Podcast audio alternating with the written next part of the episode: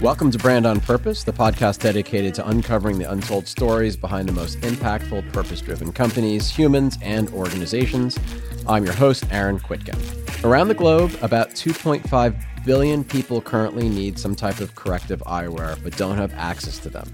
More than headache inducing, the state of affairs prevents 624 million individuals from being able to learn or work effectively due to the severity of their visual impairment. My two guests today Neil Blumenthal, co founder and co CEO of Warby Parker, and Ellie Gudwin of Vision Spring, aim to correct that. Through their partnership, which has been underway since 2011, eyeglasses purveyor Warby Parker and accessibility focused nonprofit Vision Spring endeavor to ensure that for every pair of glasses purchased, a pair is distributed to someone in need. And Warby Parker also provides a lot more substantial financial support to that community in need and to Vision Springs in particular. To date, over 7 million pairs of glasses have been distributed through the program. Neil and Ella, welcome to Brand on Purpose. Thank you. Thank you for having us. Can you talk a little bit about the founding of Warby Parker? I mean, there's a lot of lore, there's a little bit of myth around it, but why don't you tell us the real story? Well, like any good business, we started it to solve our own problem. So my co-founder Dave had lost a $700 pair of glasses in the seat pocket of an airplane.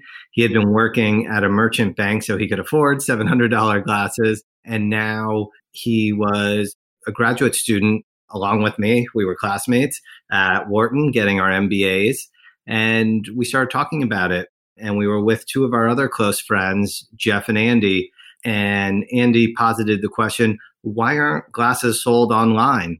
This was back in winter of 2008 when Zappos was growing really quickly and people thought that shoes could never be sold online and Blue Nile was growing really quickly and people initially thought that engagement rings and fine jewelry could never be sold online. So he thought, well, why can't glasses be sold online?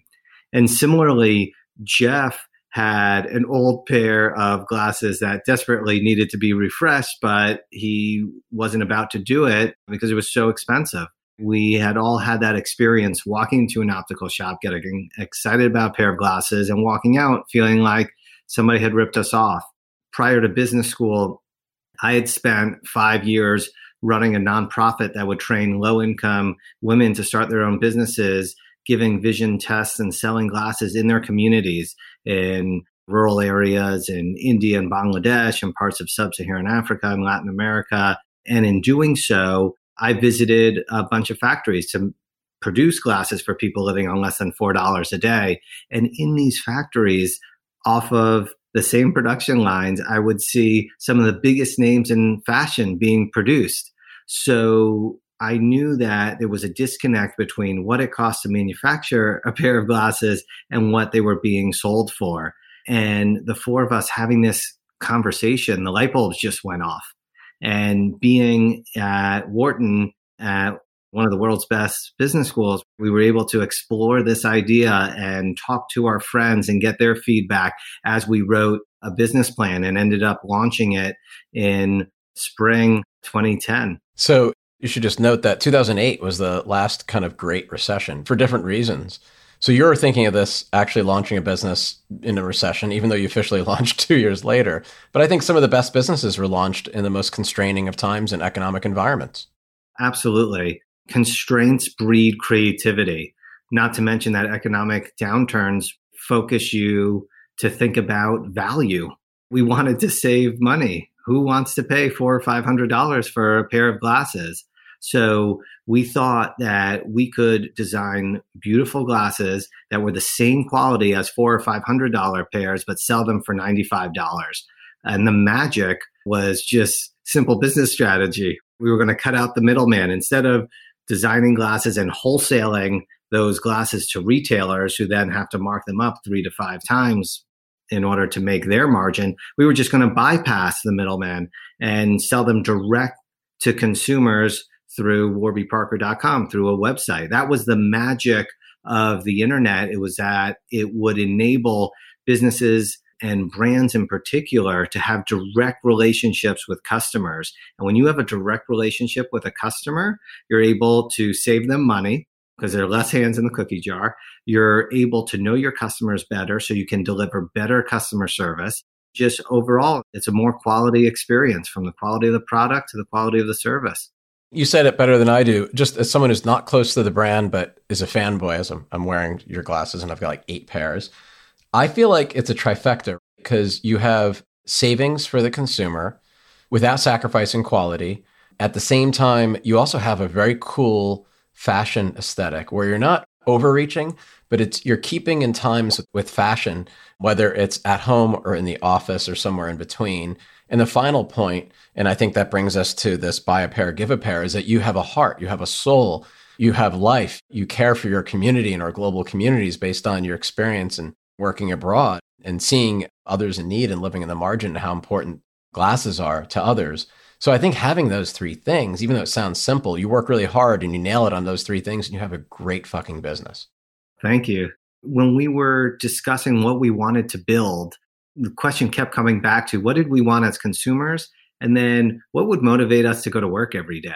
And while selling glasses is great, what really motivates us every day is to have positive impact. So we thought that it was an inherent good to lower the price of glasses in the US from four or five hundred dollars to $95 frames plus prescription lenses. But even at $95, we knew that there were still hundreds of millions of people around the world that didn't have glasses, didn't have the tools they needed to see clearly and live productively. So we thought that, hey, how do we serve those people? And one thought was, let's provide a percent of revenue or provide cash to solve this problem, which is definitely positive. But we knew that if we weren't running the company, perhaps sometime in the future, a percent of revenue that could be manipulated, that could be lowered, increased. And ultimately, what were we trying to accomplish? We wanted to ensure that people had glasses on their faces so that way they could learn, they could earn a livelihood, they can reach their full potential. So that's why when we were putting together the business plan for Warby Parker, we committed to provide a pair of glasses for every pair that we sell. And we've tried to do that in a thoughtful way, whether that is to go into schools and provide eye exams and provide a selection of frames for students to choose from. So that way they have agency in the process and they have a pair of glasses that they've chosen that they'll be more likely to wear. That's why we've partnered with the nonprofit that I used to run, Vision Spring, our primary partner, who trains entrepreneurs all around the world to start their own businesses, giving vision tests and selling affordable glasses in their communities.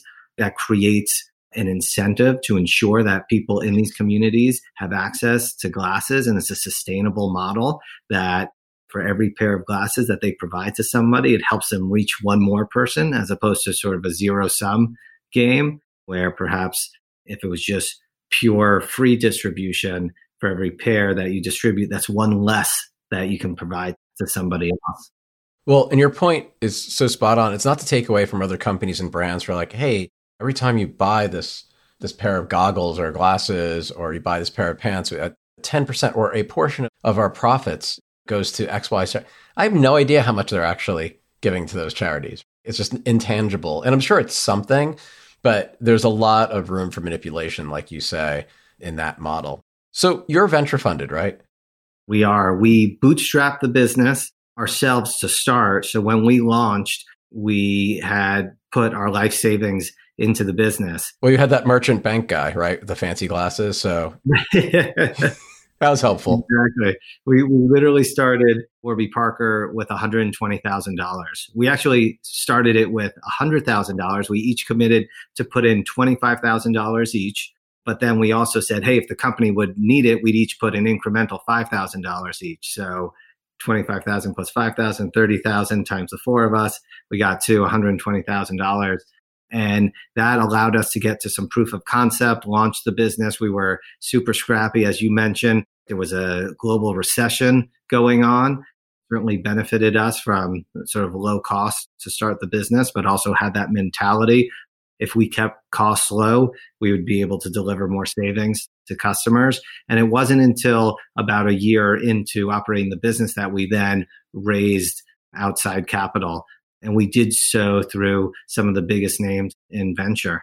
And the reason why I ask, although that's an incredible story, I mean, I started my own business. I had like, I found like old Triple E bar mitzvah bonds from 1983 or something. like, well, those are worth something finally 20 years later.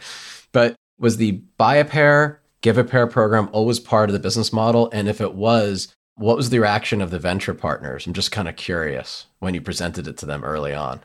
So it was always part of Warby Parker. We always viewed Warby Parker from pre launch to launch to now, sort of a scaled business. As a social enterprise that was going to do good in the world. And the primary way that we do that is providing a pair through our Buy a Pair, Give a Pair program. We surprisingly didn't get much pushback from investors. Now, of course, by the time we were raising capital, we had already launched, we had proof of concept, we had a waiting list of 40,000 people. We had gotten all these articles written about us. The brand was resonating, the product was resonating. We had product market fit. So I wonder if we would have gotten more questions had we raised money pre launch. On the same token, we're four Wharton MBA. So if there's one thing that we can do is make a great spreadsheet and make a financial model that's quite compelling. and a good pitch deck, right? Exactly. yeah. And before I forget, you mentioned Zappos, and as we're recording this a few weeks ago, their founder, Tony Hsieh, had passed, and may his memory always be for a blessing because that was awful. And he is somebody who did set out, while he didn't necessarily have social enterprise at the core of his business, customer service in and of itself was almost a social enterprise. He completely transformed customer service especially for a digitally native brand as we know it today. Absolutely. And Dave and I had the privilege to get to know Tony a bit, and he was just a super kind individual and incredibly thoughtful. We also, I feel like we might have been one of the number one buyers of his book, Delivering Happiness, because we gave it to so many of our employees over the years. And it no doubt did influence the way that we conduct our customer service and influenced from day one. We had sort of free shipping, free returns, and Zappos was really the first to do that and be so loud about it. For sure. So, Ella, how did you and Neil meet? I joined Vision Spring in 2015. So, Neil was one of my very first meetings. And I was coming out of the international development sector, I've been working in development for 20 years. But I had been watching Vision Spring because Vision Spring was at the forefront of social entrepreneurship. And it was at a time when Vision Spring was first founded, it was a time when a lot of organizations were looking at alternative ways to improve livelihoods and health outcomes in a non charitable fashion. And Vision Spring had adopted that model from the very beginning. And is Warby Parker the primary sponsor of Vision Spring and funder? Or are there others involved as well? Oh, there are others involved. So Warby is one of our most important contributors and most strategic, but there are others who have been on the journey with us for a long time as well. But I think what's unique about Warby Parker and Vision Spring is the duration of the partnership. So we're over 10 years working together. And a lot of people think that Warby Parker is giving Vision Spring physical product, and that's not the case. So Warby Parker contributes in a financial way that honors the buy a pair, give a pair promise. But I used to work with an organization that focused on medical commodity assistance. And I can tell you that donating a product is not as strategic as donated the financial resources that allow an organization to fulfill its mission and vision because we need so much more than product. And to be able to get glasses on faces requires screening. It requires getting permissions with the government. It requires IT infrastructure. It requires so many things. And from the beginning, Warby has really understood that they're backing the strategy as well as the service provision. And so Warby contributes financial resources, not the physical asset of the physical glass. So, just to put this into perspective for our listeners, the cumulative impact of your partnership has enabled the distribution of close to 7 million eyeglasses You've reached 43 countries. You've been able to capture productivity increases of 22 to 32% based on this partnership.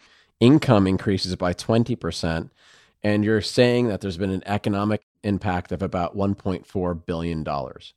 That's unbelievable. And actually, your partnership, well, correct me if I'm wrong, Neil and Ella, but the partnership started in 2011. Ella joined in 2015. So this is over nine years, but those are some incredible numbers. It's exciting. I mean, if you could come up with a solution that increases people's income 20%, that's frankly a miracle.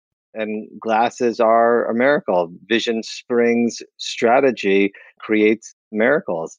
It is a little miracle. So when you take your glasses off, and I encourage anybody who's listening who has glasses, you take them off and you wonder what it would be like to get through your day. And if you're a child that can't see the blackboard, maybe you got your glasses when you were young, what would your educational outlook and your economic outlook look like for your lifetime had you not had the opportunity to have glasses wherever you got them? The majority of children find that they need glasses between the ages of 8 and 14. One of the things that happens for adults is we get blurry at a near distance, presbyopia. And it's a moment where people are mastering their craft. They're master weavers and they're master tailors and they are farmers who need to sort their seeds. And it's at that moment where they're really truly at the peak of their capability. And then that vision is blurring. And with this simple 700 year old technology, you can gain that 20% bump in productivity and the increases in income that come with it. And so one of the things that brought me to Vision Spring and what makes me so excited about the partnership with Warby Parker is that there are so few tools available in the international development sector that are affordable and that are scalable. And this is a problem that we can solve. There are a lot of problems that are really intractable, but not vision. Oh, for sure. There's no doubt. And it also sounds like this partnership is endemic to each other's organizations. It's not just like a lot of companies, they either write checks or, like Neil had said earlier, you know, just donate glasses or donate product, but that in and of itself is not enough. But this is a true partnership and one that's enduring. And you just don't see that very often, not in this way.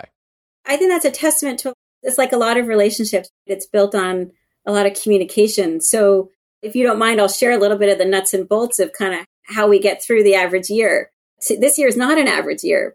So we go through strategic planning processes each year. We talk about the areas where we want to grow. I think one of the amazing things about Warby's support is they have backed some of our riskier initiatives where we really weren't sure in terms of how it was going to go. And they said, just keep us posted and let's see. And then we check in every month and we dialogue about our progress.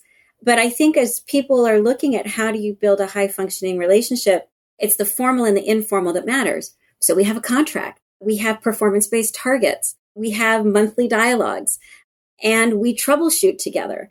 And that's all that open communication is really what makes it work over time. And it's that open communication that allowed us to pivot together really quickly in April. I should have asked this earlier. Why is it called Warby Parker? The name comes from two early Jack Kerouac characters, Warby Pepper and Zag Parker.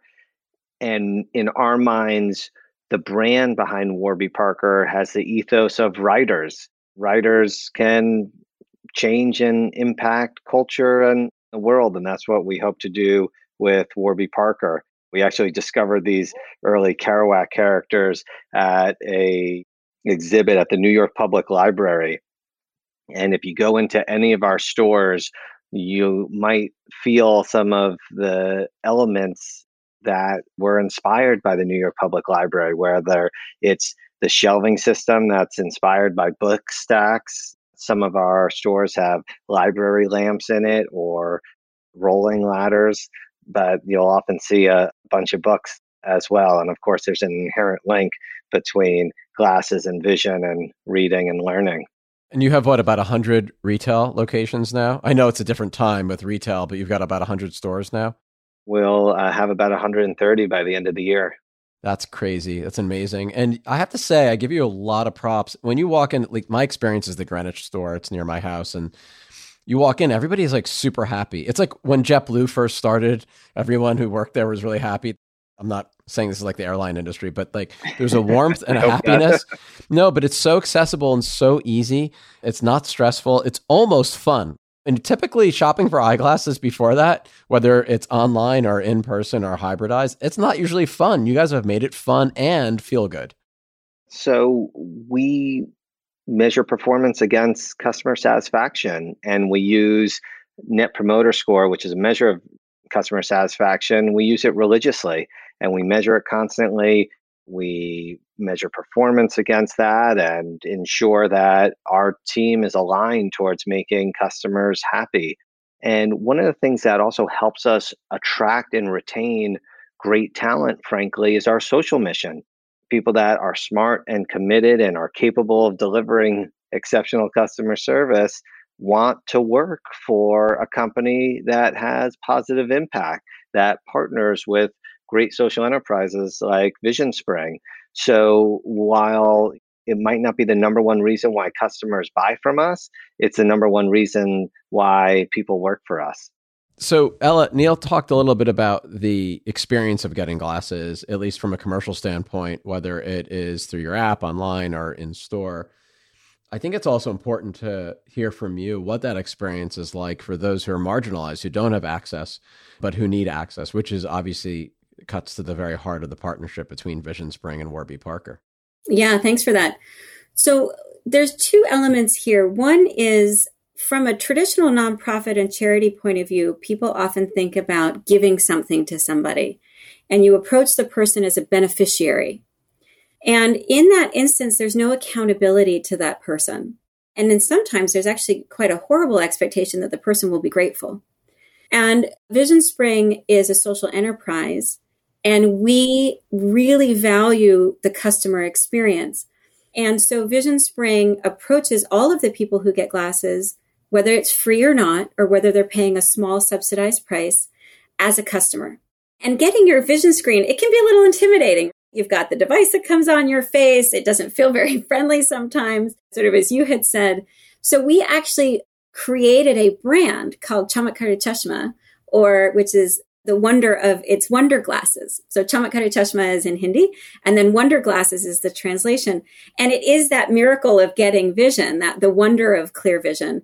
And it's bright and it's colorful. And we don't focus on the flashlight that's getting shined in your eye to do the eye exam, we focus on the experience that's going to come afterwards, which is the ability to thread your needle on your own, the ability to read your holy text, whether it's a Quran or a Bible, the ability to sit and tell stories with your grandchildren or to come back to work. And so we have counselors as well because most people are getting glasses for the first time. So 74% of the people in our vision camps are getting their very first pair of glasses. And so we have to tell people it's a little bit like a new pair of shoes. It takes a couple days to get used to. When you clean your glasses, don't rub them on your beautiful sari because you'll scratch it. And we really focus on the experience of getting glasses because we want people to be able to come back because once you're in glasses, you're going to need glasses for your lifetime. This is a silly question, but are there certain instances where you have to explain what glasses are to people because they've never seen them before? people have seen them before, but they think that they are for the elite. They think they're for the learned and they think they're for the upper class. So we did a focus group, for example, in Uganda when we were actually replicating a huge program in Bangladesh, which Neil had actually helped to get started back in 2006. That program has now delivered 1.5 million pairs of glasses to people in their communities through community health workers. So we were sitting in community in Uganda asking people, what if we told you glasses could be $3.50? And they said, no, glasses are $70. And we said, no, they don't have to be that expensive. And then we said, well, what would you think if your friend and your neighbor was wearing glasses? And they would say, oh, that person was above their station. That person was pretending to be more than they are. And so there was this perception of, oh, that's not for me. But what happens very quickly is once somebody gets their glasses, it's like, oh, that miracle of I can see happens. And then I think one of my favorite stories was a woman who came and she said, I am being called madam now, or being called ma'am. And there was a pride in that. But I think people very quickly, once they're wearing glasses, it's for everybody. Glasses are for everybody. They're not a luxury product. They're a commodity and everybody should be able to have them. It's so interesting because I understand the functionality, the form, the style, the design, the need behind glasses, living being a very, very privileged cisgender white male. But I hadn't thought of it in terms of what it says about you in developing countries or those who are in need or marginalized and how it impacts how others perceive you and largely for good obviously because there's probably also a little bit of a trust factor that also comes along with wearing glasses, not only because you're going to perform better in your job or in your life, but also because of that perception that, well, if they're wearing glasses, they must be a person of prominence or high intellect, like you said, or learned. I hadn't thought of that. Yeah, I think the harder ones are myths around glasses making eyes weaker. About 33% of the people that we talk to in Bangladesh believe that. So there's some education there about age related blurry vision, that it will get worse over time regardless, that glasses can correct that. And then the big one for women and girls in particular is that eyeglasses somehow make you less marriable, that it is a sign of some kind of physical defect. And so we do quite a bit of work with parents and teachers to be able to overcome that. I wouldn't have even thought about those other kind of variables. And I imagine those are actually very large social and cultural stigmas to get over. And it's not as easy as just saying, no, no, that's not true do you draw on others within these communities to help spread that message so it's not just coming from you which is less credible but it's coming from their peers and their colleagues 100% so it doesn't come from us there will be union leaders there will be imams in the mosque there will be when we're working for example in a garment factory we will identify women to be what we call vision champions and their job is to create a supportive environment for wearing glasses so we create the content and we create the delivery for behavior change communication. And then we identify others who are actually sharing those messages. I don't know if you can answer this, but as we kind of enter this, God willing, this era of vaccination here in the United States and around the world, do you think that they're going to have similar issues in countries like Uganda where there's misperceptions around vaccines? Or have they kind of leapfrogged that because they've seen the power of vaccines help save so many lives in some of these countries? Well, our biggest team is in India, as an example, and the polio vaccine has been unbelievably successful there. And so there was such a huge public effort to basically eradicate polio in India. And that is in most people's near and recent memory, Good. right? So there's a living memory of a vaccine being successful eliminating it and controlling a disease. The anti vaxxer there's a real machine in the United States that generates the anti, and it's highly organized. Thanks, Ella. Neil, going back to you now. You started the company, or at least founded it with, there's four of you. Two of you remained, you and your co founder, co CEO, Dave Gilboa. Did I say his name correctly? You did. Okay. One of them went on to found Harry's, and another's a venture guy. But all of you remain on the board, and you probably all remain friends. How did you pull that off? Because it doesn't always work like that. And I say this because I just watched the Beastie Boys documentary. I think it was on Netflix, which if you're a Beastie Boys fan, you'll love. And a lot of it had to do with trust, respect, friendship in the ups and downs. And I imagine it's probably quite similar to your experience. Warby Parker's really built on that trust and that friendship. And we made it a priority. In fact, when we committed to each other that we were going to do this thing and start a business, the first promise that we made to each other is that we're going to remain friends throughout the process because we had all heard those horror stories of founders that went on to start great businesses but quickly became enemies. And obviously, making commitments, one thing, carrying through is another.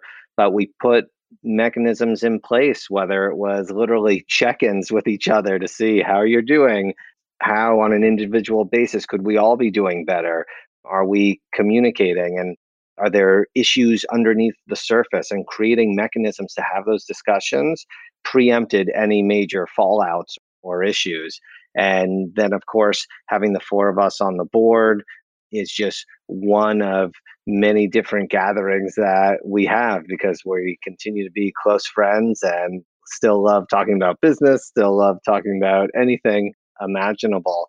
But it's to your point, very much about trust and respect. And I value every time one of those guys say something, there's something interesting coming out of their mouth that I want to listen to. So we have a surprisingly large number of younger people, strangely enough, listening to this podcast. I don't count my 19 and 16 year olds as part of that. I don't think they listen to this at all. But often the question is kind of the, these founder stories and what are these journeys and how did you end up being able to fulfill your own personal mission and vision? And for you, Neil, in between undergrad and graduate school, you worked for Vision Spring for five years and you never forgot about Vision Spring. You brought it back into the fold of Warby Parker to make it a core part of who Warby Parker is. And Ella, you spent cumulatively in different periods of your life some time in Indonesia, some time living and working in an authoritative regime and also through times of economic uncertainty. I just want to ask you both how that is also shaped. I mean, with Neil, this is your only job. Technically, this is your second job. Good job, by the way. You're like one for one or two for two, but like as far as I know, this is your only job that you've ever had. You're still a youngish man, way younger than me. So, how is it that those early decisions and putting yourself in less comfortable situations has impacted your view on the world and how you can give back? I think there's this misperception that most entrepreneurs start businesses out of their dorm rooms when they're in their early 20s or even their late teens. And that's just not the case, especially when you look at the data. The majority of businesses started in America are started by people in their 30s and 40s. Except for Mark Zuckerberg. He did actually start it in the dorm but you're right. Most don't. Right. and that's a great financial success. We can talk about their other impacts another time. But at the end of the day, I think for people to have professional success, they need to figure out what drives them personally and when does that overlap with their strengths and their skill set? And where that intersects is where people should focus their careers. And when you're in your late teens or early 20s very few people are self-aware to know a lot about what they're passionate about or even know their strengths and weaknesses, let alone have developed some skills. So I always encourage people to start that professional journey and try to focus on those two things and hopefully good things come of it. How about you, Ella? Yeah, I think the element of curiosity, the drive to continually learn is so important. And I would say the early years of me being in Indonesia, I went in 1995 when it was still under Suharto, who was an authoritarian dictator. And I went because it was the furthest place that I could get funding to go to learn about women's rights and reproductive health. And I just thought I never might have the opportunity to do that again. And it started this extraordinary journey. And it was being able to take a step into the unknown. I think the other thing is there's so much stress to try to figure out a career path. And that's so unpredictable. And so if you look at my resume backwards, it looks really linear. But when I was living it, it did not feel linear. And so I think there's that element, which is to be able to also trust your instinct a little bit. Don't join an organization for the organization at the early parts of your career. Join the organization for your boss. Join the organization for its mission if you join an organization and you have a bad boss, it doesn't matter how great the organization is, the boss will have more impact on your career than the place that you started. And I think those were some lessons that I learned really early. But I will say that I was in Indonesia during the Asian financial crisis and we lost 13% of our GDP. And I saw what that does to people who are in very fragile economic circumstances and then, of course, I was in a nonprofit when the financial crisis happened 2009 and 2011. And I saw what that does to destabilize a nonprofit. And so this moment that we are living in, the nonprofit sector is can be destabilized, but also the communities that we're serving. We are watching hundreds of millions, billions of people being pushed back into poverty. That is what is at stake with COVID. So I'm having a little bit of a moment where there's uh, harkening back to what the economic crisis of 2011 did to nonprofits, and to know that an organization like Warby Parker stands with us and by us, that allowed us to do what I learned to do when I was younger, which is to take risk. And so Vision Spring pushed very aggressively into a very hard pivot where we started to provide PPE to the hospitals that are on the front line. We would not have been so fast to make that move if we hadn't known that Warby Parker was at our shoulder. And from a Warby Parker perspective, obviously social impact's important, but I would just say overall, having a very particular persona where you have a stronger voice and you are more than a disruptor is also important. So we're less than a week away from the election. And Warby Parker, not only, correct me if I'm wrong, have you given all your employees the day off to vote, which we're doing the same and hopefully others follow, but you're actively trying to encourage more civic engagement. And you're not saying who to vote for, although I'd like to be able to say who that should be, but we can save that for another podcast. But you're saying vote, it's important. For too long, it's been too difficult to vote in this country. And our democracy and our ability to vote is our cherished right, but it's not only a privilege, it's really a duty. And democracy only works when people participate in it. So businesses and organizations can do a lot more in making it easier for people to vote, especially if the government is not going to make it as easy as humanly possible to vote. And so, what are ways that businesses can make it easier to vote? Providing paid time off by providing information that's relevant to their team members, depending on what state they live and work in. So, deadlines around registration, around mail in voting, around early voting. Where are there polling stations, for example? Another thing that employers can do is provide paid time off to volunteer, especially during a pandemic when we've heard that there will be a shortage of poll workers because the majority of poll workers are older. And we know that COVID is disproportionately dangerous for older Americans. We can hopefully encourage younger folks to become poll workers this year. One of the things that we've also done, and this was at the advice of Valerie Jarrett, who sits on the Sweetgreen board with me, was to encourage our business partners and vendors to do the same. And so not only can we hopefully make it easier for our employees to vote, but we can make it easier for our vendors' employees to vote as well. And I just want to talk a little bit about everyone's least favorite topic, but one that we probably talk about every day, which is COVID 19. As we record this, vaccines are being rolled out in the United States. When we post this, God knows how many people will have had the vaccine, which hopefully as many as humanly possible, especially frontline workers and those who are compromised. Can you talk a little bit about how Vision Spring pivoted amidst not just the murder of George Floyd, but at the same time, concurrent with that, the pandemic, and you had to rethink how you service and meet the needs of your communities around the world? So, the pivot for us was a big leap of faith because what happened, we all went into lockdown in the middle of March. So, it was rolling New York and then Africa, India, Bangladesh for us. And there are a couple of us in the organization who'd actually been in the world of emergency response before, and a couple of us that had actually worked the Ebola outbreak in Western Africa. And for us, this felt like a rapid onset emergency that was unprecedented in its scale, but it had that energy to it.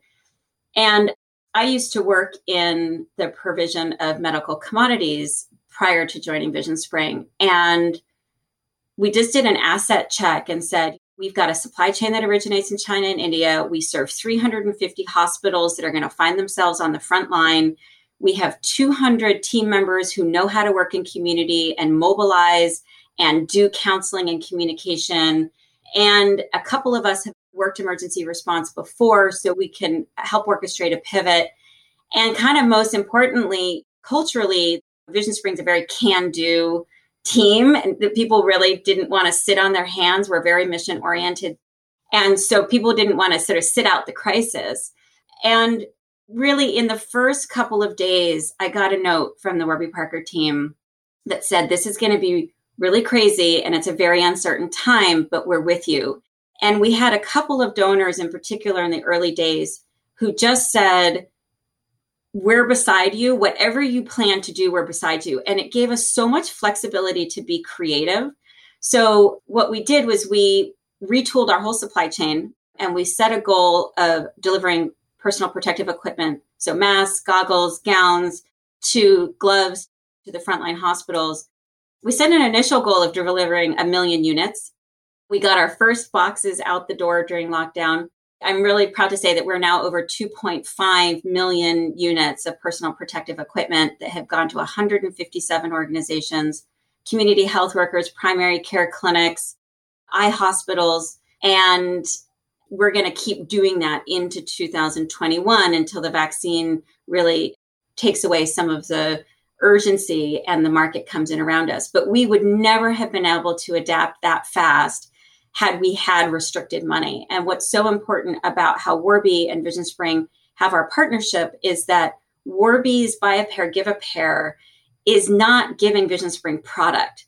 It's giving us unrestricted capital that is equivalent to the eyeglasses that allows us to really advance our mission.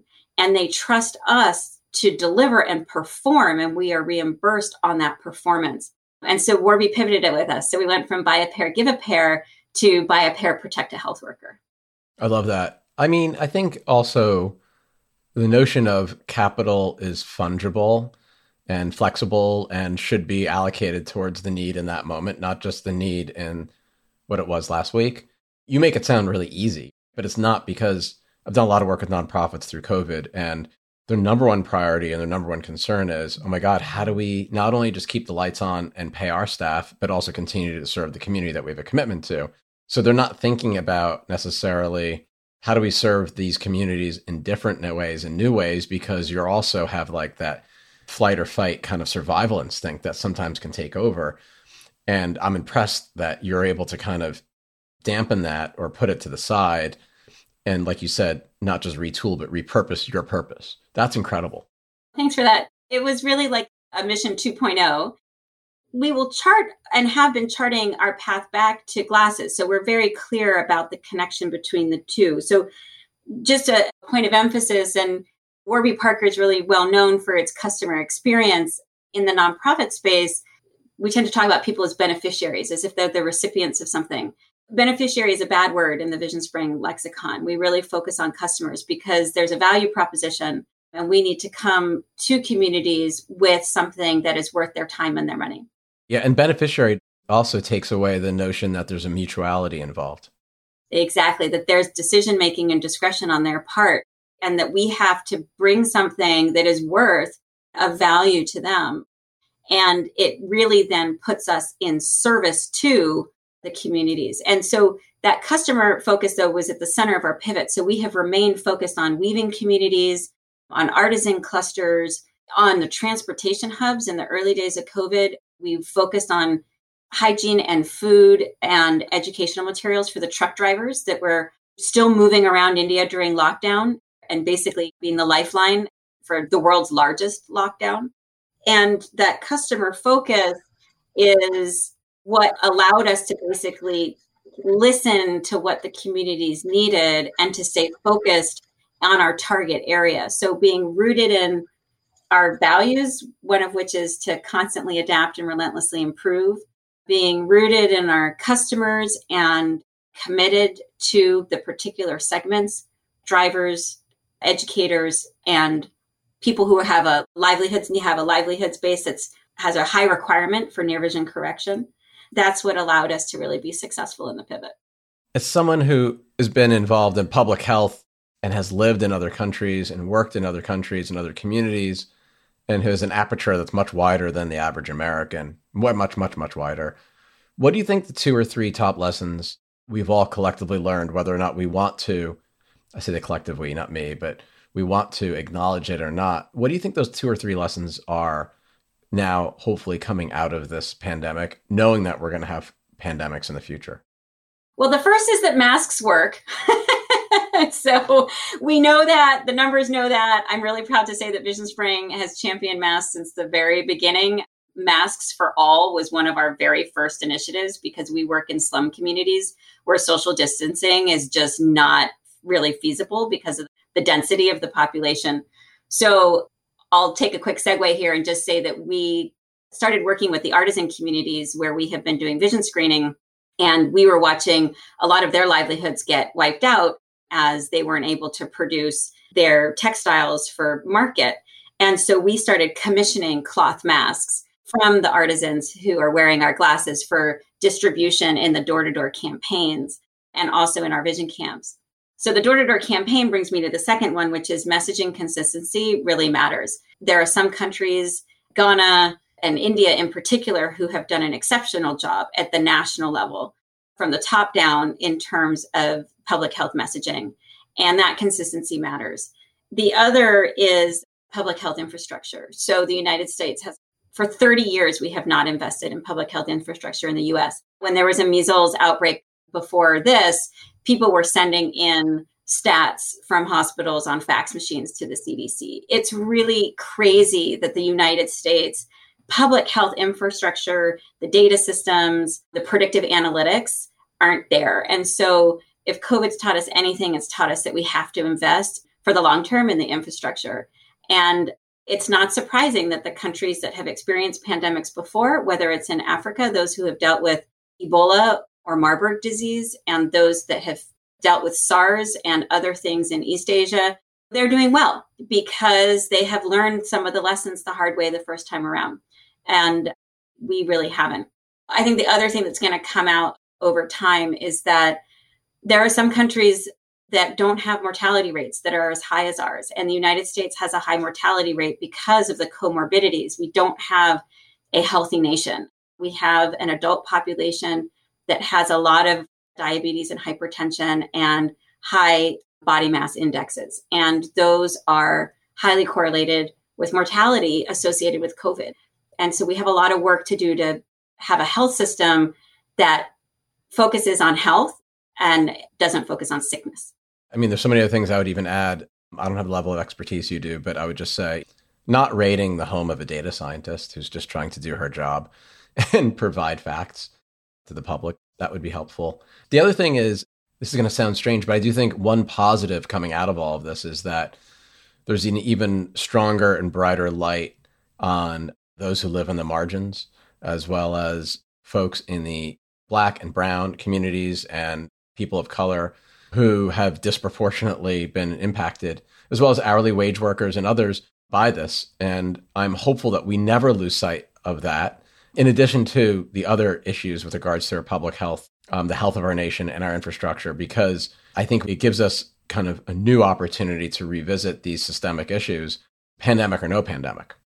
100%. I mean, the impact of the disease and the impact and the economic fallout as a result of the recession and all of the joblessness is devastating for low income communities. And it's worldwide, but nowhere is that more clear than in the US and in our own backyard. It's stark. It is. And even starker is the fact that we now have five people in the US who have reached centa billionaire status. I just heard this this morning. Now, look, some of them have been incredibly philanthropic and unbelievable when it comes to addressing some of these issues. But it's hard for me to understand how people can get wealthier in a pandemic when you have 21 million people out of work just in the US alone. But I guess that's for a podcast for another day. But it, that's an interesting segue to kind of the. I will say there is an issue there. I'll take it back to Warby here for a minute, which is that there are some companies that have been philanthropic from the start and there are some who have not. And I'm going to just throw Amazon under the bus here because started on day one and it is in the DNA of the company and it is what brings people to Warby Parker in terms of wanting to join the company. People feel good afterwards after they buy their glasses and they see that note that says, thanks to you, somebody else is going to get a pair of glasses in need.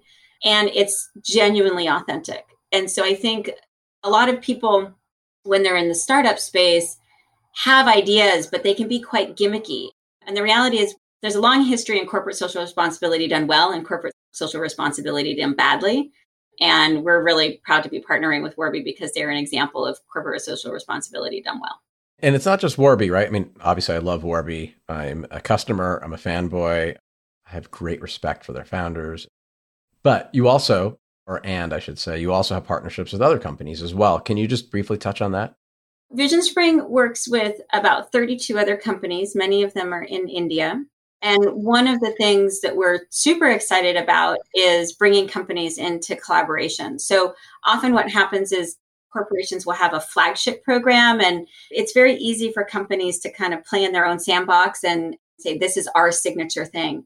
But Warby, Levi Strauss, Williams Sonoma, VF, which is behind brands like North Face and Vans, and Target, are in an alliance together with us called the Clear Vision Workplace Alliance.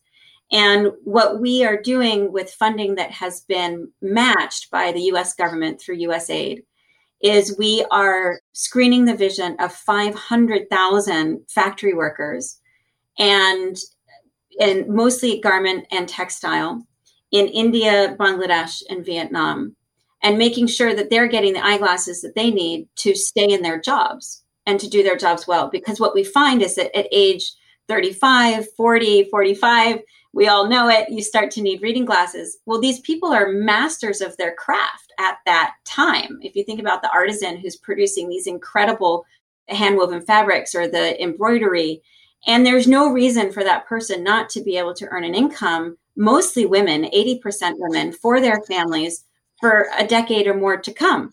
And so all they need is this intervention of a pair of eyeglasses. And so it's really exciting because each of the companies has brought their unique competency to the alliance in terms of access to the factories, the relationships that they have with the factory leadership and the influence in the industry associations. And then with Warby, Warby's underwriting all of the eyeglasses that the factory workers are wearing. So we're super excited for that and think it's a pretty unprecedented example of the power of collaboration. Neil, when the pandemic hit nine months ago, what was it that went through your mind and your management team's mind? And what is it that Warby Parker did to respond and is doing today? I would say the first thing is we started thinking about COVID 19 really in, it was around November of 2019. And we really thought of it more as a supply chain risk. This was a virus that was impacting China. And if it was like other coronaviruses, like SARS, may go to other countries in East Asia. And we source some of our frames from East Asia. We source our frames from China, Japan, and Italy. So we were really preparing how do we mitigate risk? We started to pull up some orders to get more inventory stateside in case there were supply chain disruptions. We started to monitor it more closely. We then started to see the virus spread to Europe, which was different from the SARS outbreaks of years past. Of course, as I just mentioned, we have some frame production in Italy, so that certainly raised some alarms. Then it became abundantly clear that was going to come to the US. And this was indeed going to be a pandemic. And from a business standpoint, that risk changed from supply chain disruption to now a major disruption to the core of the business and perhaps a consumer disruption and a consumer risk. Now, as leaders, what is our number one job? It's to keep your team safe. Now, as a CEO in the US conducting e commerce, you usually don't need to think that much about sort of the safety of your employees. Yes, we think about safety in terms of our manufacturing facilities. We have an optical lab in Sloatsburg, New York, which is about an hour outside of New York City, where we cut the lenses and insert them into the frames. Anybody that's done anything with manufacturing knows that safety is first and foremost. You have to watch out for slip and falls, for anything depending on the machinery that you have. And then, of course, having over 100 stores, one of the other big risks is violence in stores in particular active shooting scenarios. So our store teams go through active shooter trainings and it's really upsetting and horrible the number of active shooter incidences that happen in the US, including even false alarms, and that our teams very regularly have to shelter in place and protect themselves and customers in our stores just because this is happening every day in the US. So I just use those as examples of that was typically how we thought about sort of life safety or health issues previously. Then the pandemic comes. We know that there's this tsunami approaching our shores, but we had no idea of how widespread it was, how tall that tsunami was. We just knew that it was bad. And so we just worked on trying to learn as much as possible, reaching out to colleagues at other companies in East Asia and in Europe, trying to learn as much as possible about how this virus is transmitted. How are we going to change the way that we operate?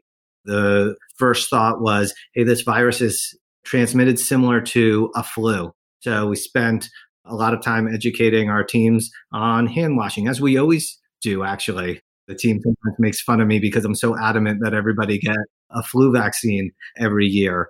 And then we hired experts. We hired epidemiologists, infectious disease experts to educate our leadership team and then do also fireside chats with our entire organization because we knew that we'd be able to put in place safety protocols that would keep Warby Parker employees safe within the four walls of Warby Parker but viruses, just as they know no national boundaries, they don't know work life boundaries either. So we had to make sure that our team was properly educated to keep themselves safe when they were outside of work.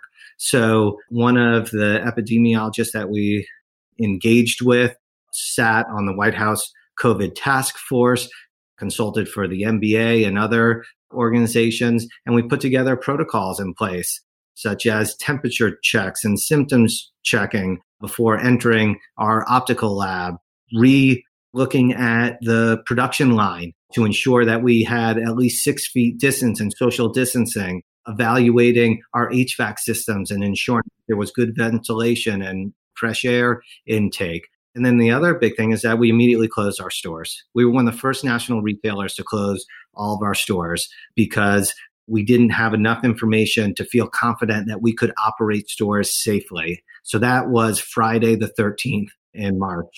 I remember that day because that's when basically the rest of America, at least on the coasts, decided to go work from home indefinitely.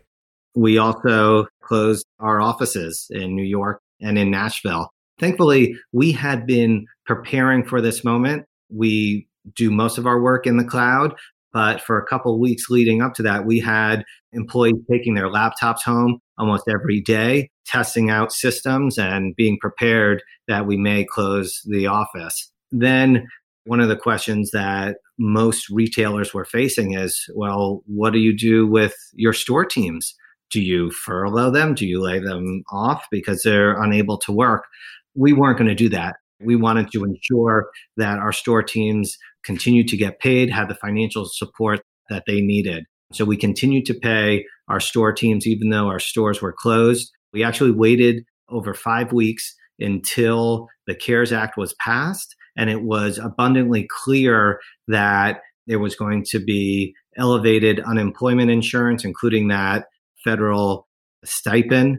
And we did a whole analysis on what our employees would get if we did furlough them for a short period of time, would they make as much or more if they were getting paid by Warby Parker? And we had to do this analysis state by state because unemployment insurance is provided by, by the state. Once we felt comfortable that our team members would indeed make comparable income, then we did furlough a portion of our store team members. But we also guaranteed that if for some reason unemployment insurance didn't cover their full wages, we would make them good through July. So that's an important point because we have worked with a couple of clients who are retailers as well through that process. And they had different and very similar approaches to you, though I would say that yours was probably the most generous that I've heard in a long time. I found the biggest challenge with the clients and the brands I was working with is just communicating what you just said because it's complicated. And the average store worker, it has nothing to do with intelligence, it's just to do with life experience and kind of what their expertise is. They don't understand these things. They don't know what unemployment insurance is. They've never heard the word furlough before until we had to explain it to them. And it's not like you can just send them an email and explain it. You have to have town halls, you have to have calls, you have to have Q and A's. You need to make your HR people available. Absolutely. We spent a lot of time educating our team members on what our strategy was, what our plan was, and then also provided workshops on how to actually apply for unemployment. And I can tell you that certain states deliberately make it a lot more difficult to apply for unemployment than others. For example, being unemployed in the state of Florida is far worse than being unemployed in other states like New York. It takes longer for your unemployment claim to get processed and for you to start getting paid, which is a real shame, especially in the midst of a pandemic. But we did a lot of workshops, a lot of town halls to educate our team members. And we were doing both how to protect yourself financially, but then also how to protect yourself from a health perspective, in which we were bringing outside experts to talk through how the virus was transmitted. The fact that this was through droplets and the importance of mask wearing and the importance of being in well ventilated areas and that this virus was primarily being transmitted indoors. So I hope, and it sure seems like the work that we did helped protect our team members. Now, as the pandemic got worse, but then we learned a lot more about it. We were able to reopen up stores with safety protocols. And then we created dashboards internally to monitor cases, both new case counts and testing positivity rates, hospitalizations, the amount of the capacity of ICU beds by zip code, by county, by state. And that informed different modes of operating and different even testing protocols that we put in place. So we've put in place ways for our employees to get tested for COVID. And we have found some asymptomatic cases. Thankfully, we have no evidence of any community spread within any Warby Parker facility, whether it was our manufacturing facility or our stores. And that makes me feel like we did the right thing here and we have been able to keep our team members safe within what we can control, which is the Warby Parker environment. And the other thing, I'm not speaking for you, but it's a prompt, I suppose. As much as I love your stores and the feel and the brand, it feels like a library and it's very bespoke and it's very warm and not intimidating and not judgy. I mean, I feel like I'm walking into like my house, but better. I also love the fact that I can virtually try on a pair of glasses through your app. And I love the fact that you launched this program where I'm butchering all of this because I'm not on brand for you, but you basically can send me five or six pairs of glasses to try on, and then I can then send them back to you. I could decide which ones I like in terms of the look and the feel. And that's an amazing pivot. Again, you're a digitally native brand that then went retail, but I think that's in your genes. I think that was really smart. Absolutely. We definitely benefited from being an online business primarily and the fact that so many of our customers could still shop with us even though our stores were closed that they could download the warby parker app and do a true to scale virtual try on that they could use our home try on program and select five pairs of glasses. We shipped them to them free of cost. So we actually saw growth this year because of that and then, of course, once we reopened stores, we had also done a lot of tech work to make that experience as contactless as possible, whether it was contactless payments or given that we've been limiting traffic into the stores, we created a text based wait list. So if you were waiting to come into the store because we were limiting the number of people to ensure social distancing in the store, you didn't have to wait in line. You could go walk around and we would text you when it was your turn. And then, of course, doing basic things like washing every pair of glasses before and after one tries it on. So those frames are being cleaned twice in between every customer trying them on in store. It's two times more than I clean my frames probably at home. Last COVID question, and this is one I don't know if you can answer because I'm not sure anybody's an answer yet. Do you believe that companies should mandate that their employees are vaccinated as a condition for employment once the vaccine is widely available? I think mandates are always challenging.